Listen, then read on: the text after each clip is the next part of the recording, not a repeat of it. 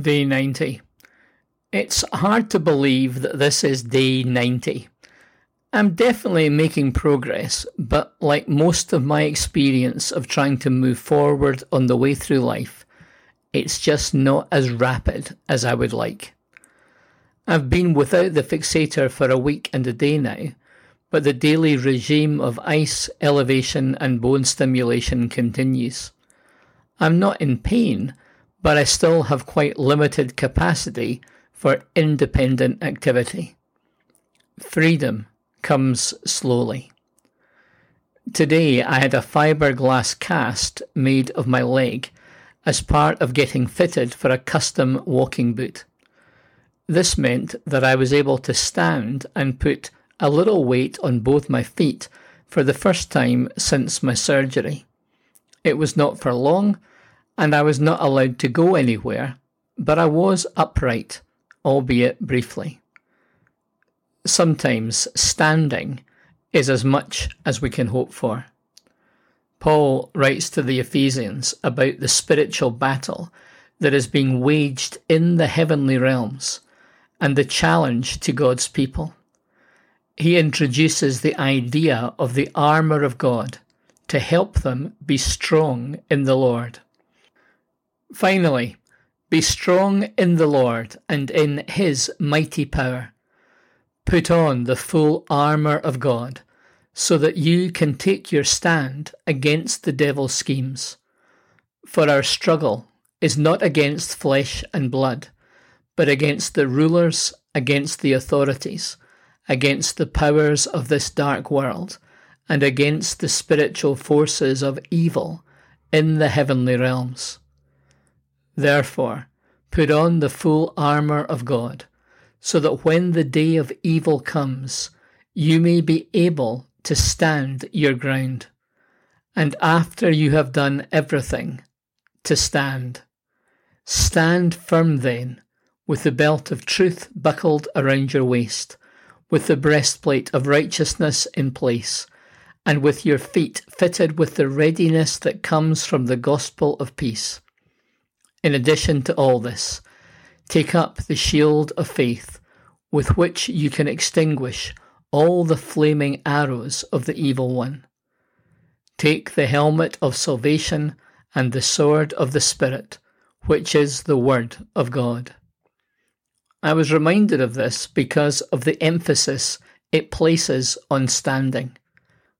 When we think about battles or struggles, the received wisdom can often be that we need to advance. The call is to keep moving forward, to overcome whatever opposition we face, and to triumph.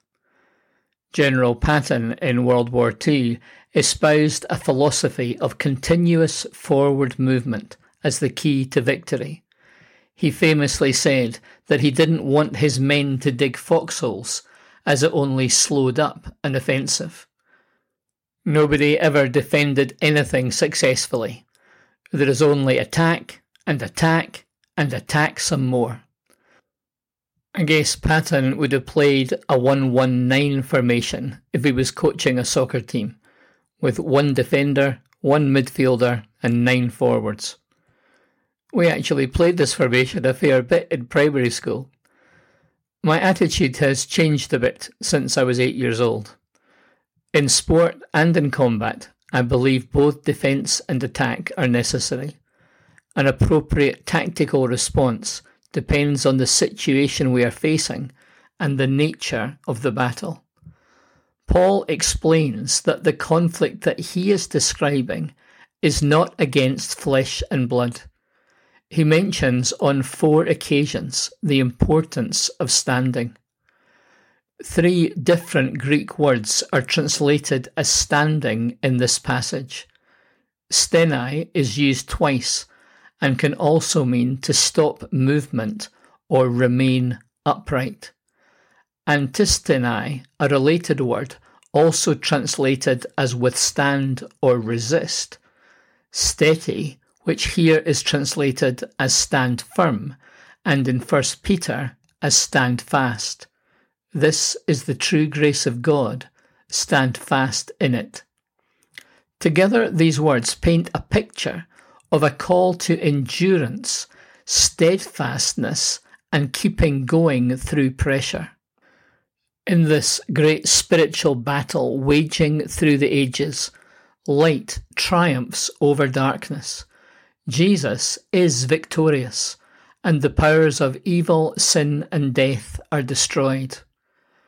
Between now and that day of final victory, we have weapons of truth, righteousness, peace, faith, salvation, and the Word of God.